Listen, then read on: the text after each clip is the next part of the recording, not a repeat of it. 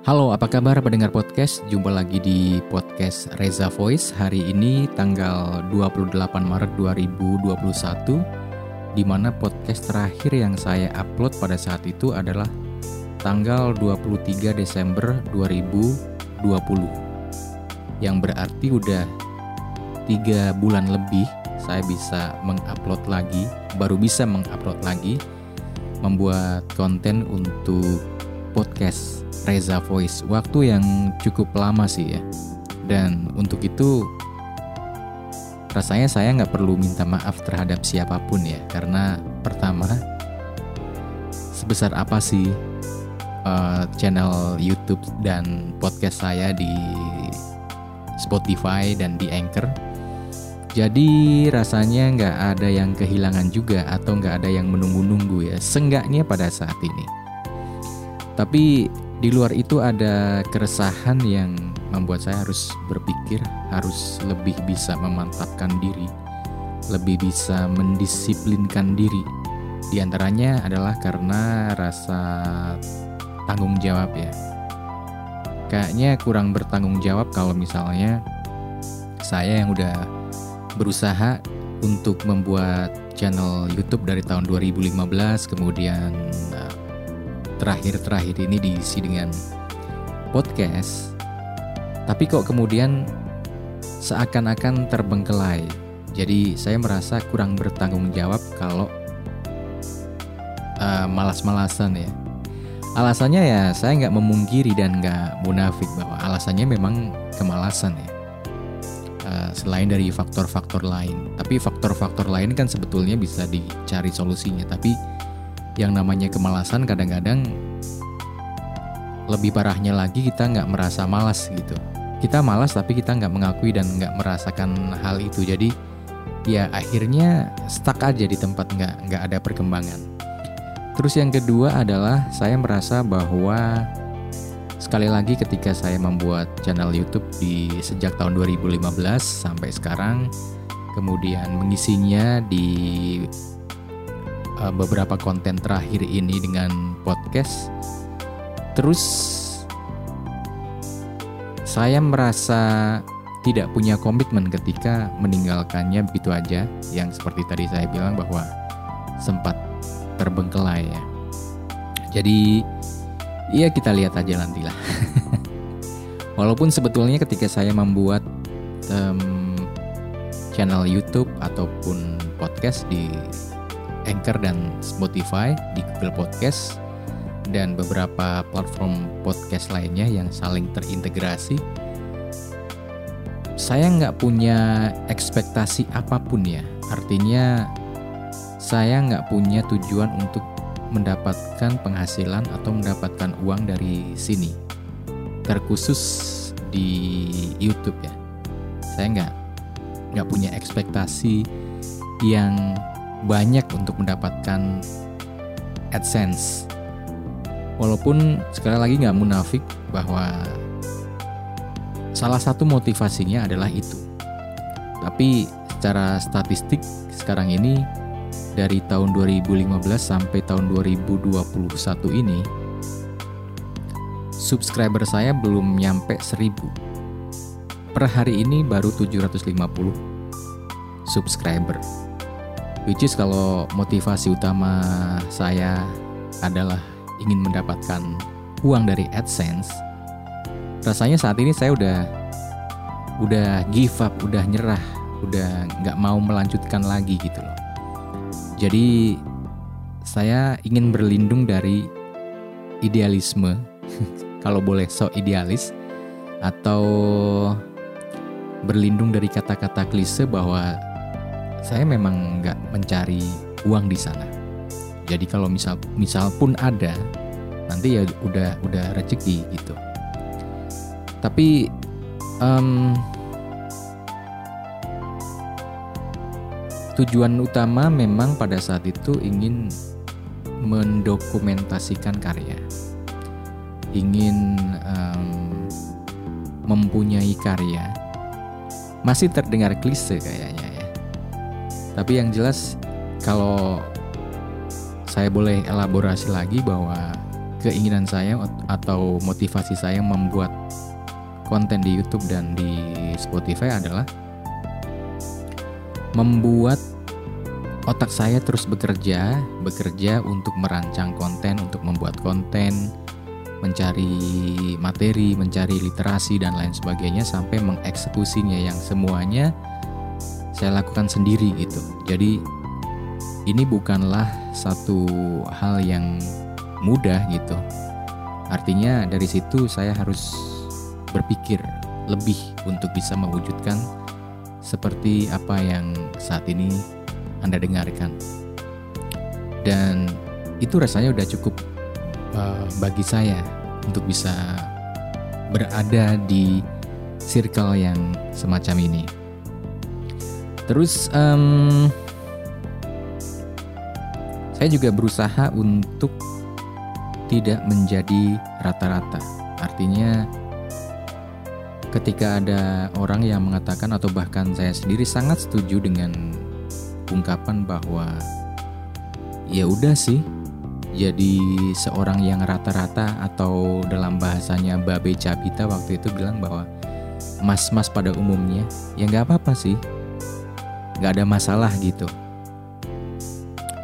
Tapi sebetulnya kalau digali lebih dalam lagi, orang setiap orang punya keunikan sendiri, punya kelebihan sendiri, punya punya apa ya? Punya hal yang membuat dia sendiri menjadi juara. Kalau saya pernah baca bukunya Ernest Suhardono, um, Be the Ultimate You. Secara Gampangnya boleh diartikan bahwa kalau kita berbicara pada uh, mencontohkan ya, mencontohkan dunia binatang misalnya. Siapa sih juara larinya? Ya kuda gitu. Siapa juara berenang? Ya ikan. Siapa juara terbang? Ya burung gitu. Jadi kita nggak bisa memaksa burung untuk bisa berenang dan nggak bisa memaksa ikan untuk jago terbang. Nggak bisa memaksakan atau bahkan akhirnya menyalahkan kuda yang nggak bisa terbang gitu. Masing-masing dari setiap orang, setiap individu punya sesuatu yang membuat dia juara. Dan ya ketika kita merasa pada saat kita berada di sini, kita merasa menjadi orang yang rata-rata aja, no problem. Mungkin kita belum menemukan sesuatu yang uh, membuat kita berharga atau uh, memiliki keunikan tersendiri yang bisa kita explore. Akhirnya kita bisa menjadi seorang juara gitu. Tidak harus pemenang, tapi menjadi seorang juara. Jadi kalau boleh saya belajar pada kata-katanya Wisnu Tama di sebuah obrolan dalam channelnya Vincent Desta bahwa ketika dia memulai karir di dunia televisi menjadi seorang asisten production mulai dari bawah ya dan dia merasa bahwa dia nggak punya ambisi untuk uh, menjabat sesuatu men, uh, naik karir menjadi seseorang walaupun pada akhirnya kemudian dia menjadi produser menjadi um, CEO bahkan menja pernah menjadi seorang menteri gitu. Tapi kayaknya emang relate gitu relate dengan apa yang yang gue pernah jalani gue pernah pikirkan bahwa ketika sebagai seorang karyawan gue diserahin tugas untuk melakukan satu pekerjaan gitu. Ya memang sih secara jujur gue nggak pernah mem, uh, mentargetkan bahwa wah ini adalah jenjang karir bagi gue. Enggak. Tapi gue berusaha untuk menikmati setiap proses dari pekerjaan itu dan membuatnya menjadi hasil yang terbaik menghasilkan sesuatu yang terbaik. Dan ternyata dengan pola pikir seperti itu, yang namanya karir, yang namanya penghargaan serta merta akan ikut gitu. Walaupun nggak bisa dipungkiri juga dalam sebuah lingkup kerja, sebuah circle pekerjaan di perusahaan, pasti ada yang namanya um, office politik atau politik kantor dan ya saya pernah menjadi seorang korbannya. Gue pernah menjadi seorang yang persona non grata bahkan oleh CEO yang yang justru memberikan kepercayaan kepada gue. Dan ini terjadi pada saat awal dan akhir gitu. Ilustrasinya kayak gimana ya kalau boleh saya gambarkan? Ilustrasinya adalah orang bilang saya introvert ya. Orang bilang saya nggak nggak gaul, nggak bisa berhahaha dengan uh, mereka-mereka yang memang karakternya kayak gitu gitu ya. Gue nggak menyalahkan mereka, tapi please mereka juga nggak boleh menyalahkan gue. Artinya ketika apa ya, gue diserahi sebuah tanggung jawab, kenapa bukan mereka gitu? Artinya kan um, owner atau manajemen atau direksi membutuhkan hasil kerja gue gitu dalam kerangka dalam konteks profesional. Ketika di luar kantor kemudian uh, mereka mengatakan bahwa ini nggak nggak gaul gitu dan lain sebagainya, uh, nggak clubbing, nggak nggak dugem gitu ya. Ya sekali lagi kalau mereka bilang gue adalah orang yang introvert ya bukan berarti gue nggak nggak menikmati semua itu gitu ya misalnya keluar malam ke klub ya sendiri gitu untuk menikmati bukan untuk kemudian kalau di zaman sekarang untuk uh, eksistensi kemudian untuk dipamerkan di media sosial dan lain sebagainya bukan bukan kayak gitu um, ada kalanya memang menikmati sendiri, ada kalanya memang harus ketemu orang di tempat itu dalam dalam konteks bisnis ya, dalam konteks profesional. Jadi ya masa sih gue harus keluar-keluar bahwa eh aku habis clubbing, aku habis dugem gitu ya. Kan rasanya nggak perlu gitu.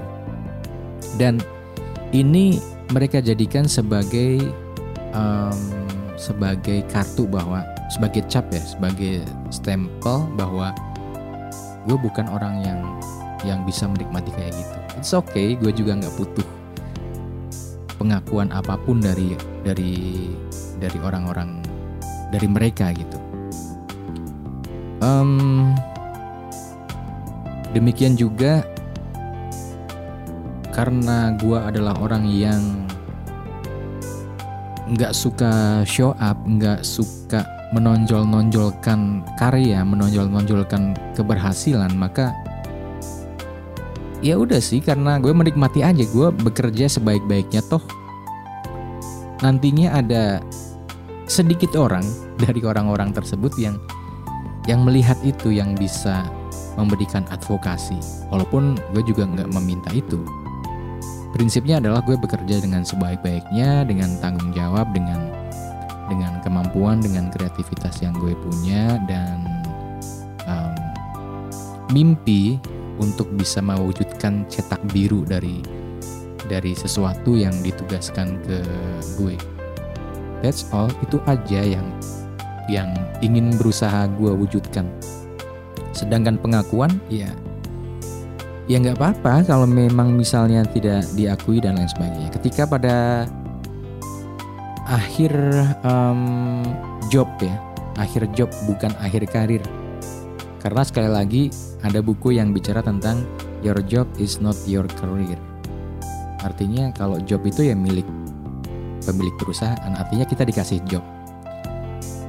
Suatu saat pasti kita akan ditarik lagi jobnya diambil lagi itu job yang kemudian digantikan orang lain atau memang sudah tidak ada job seperti itu lagi. Um, job desk lah gitu ya. Nah, kalau karir menurut buku itu akan selalu melekat pada diri kita, akan ikut ke mana kita pergi, asalkan kita memang um, mau meneruskannya. Jadi di akhir job yang diberikan ke gue bukan karena apa ya, bukan karena memang lo udah berakhir loh, udah berakhir, udah selesai, terima kasih kita shake in hand dan uh, selamat berpisah bukan itu jadi yang seperti tadi gue bilang bahwa pernah menjadi seorang yang persona non grata yang tidak disukai uh, oleh segelintir ya oleh segelintir dan akhirnya jadi bola salju maka menjadi sebagian besar sebagian besar orang yang menganggap gue itu nothing gitu. Ya pada saat itu ya udah second hand gue nggak masalah. Uh, ketika job gue diambil tapi gue tetap berkarir. nah sehingga salah satunya di media kayak ginilah um, gue ingin melanjutkan karir gue uh, paling nggak tetap melanjutkan karya-karya yang selama ini selama lebih dari 20 tahun gue tekuni dan it's work ya. Gue pernah bilang di podcast sebelumnya di podcast apa saya lupa judulnya. Tapi di situ gue bisa katakan bahwa dalam karir gue naik gitu walaupun gue tidak berasa, berada dalam sebuah perusahaan besar yang di situ ada manajemen, ada direksi, ada CEO, ada komisaris dan lain sebagainya dan gue makan gaji. Enggak, tapi sekarang semua gue lakukan sendiri sebagai seorang freelancer dan gue tetap berpenghasilan loh. dan nggak nggak kalah dari apa yang gue dapatkan pada saat gue menjadi karyawan ini bukan sinis ya dari dari kata-kata gue ini bukan kata-kata yang sifatnya negatif tapi gue hanya pengen mengempower diri gue sendiri atau kalau bisa sih teman-teman di luar sana yang merasakan menjadi seorang yang persona non grata atau karirnya mandek dan lain sebagainya nggak masalah. Kalian pasti punya satu dua hal yang secara kompetitif bisa diadu dengan yang lain. Dan pesan gue sih jangan terlalu berambisi ya. Karena apa yang dilakukan oleh orang-orang yang mempersona non gratakan diri gue otomatis orang-orang yang terlalu berambisi sehingga menghalalkan segala cara yang membuat mereka pikir bisa berada dalam posisi yang yang mereka inginkan posisi gue yang mereka inginkan uh, no hard feeling. Um, ya katakanlah nggak ada ada nggak ada sesuatu pun yang mengganjal pada uh, diri gue. Ya walaupun jujur aja sih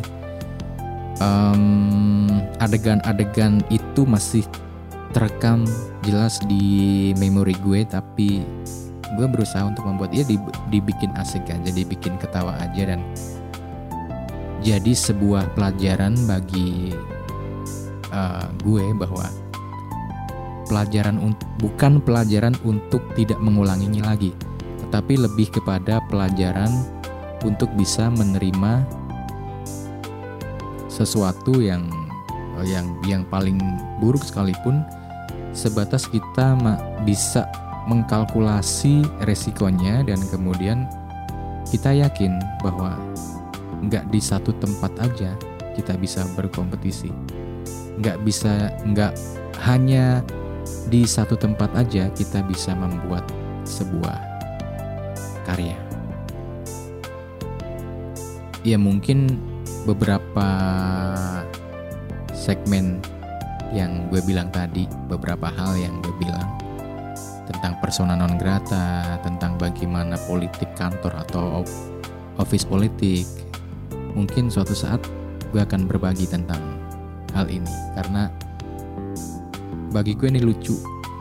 Ada sisi-sisi lucu, ada sisi-sisi menarik, ada sisi-sisi yang membuat kita justru terlecut untuk untuk bangkit dan jadi jagoan dalam hal itu.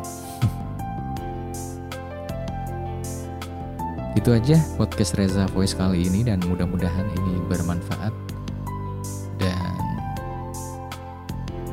satu dua hal yang perlu kita catat bahwa nggak masalah. Jadi orang-orang biasa aja, orang rata-rata atau mas-mas pada umumnya karena yang pada umumnya itu atau yang rata-rata itu pasti mempunyai keunikan tersendiri.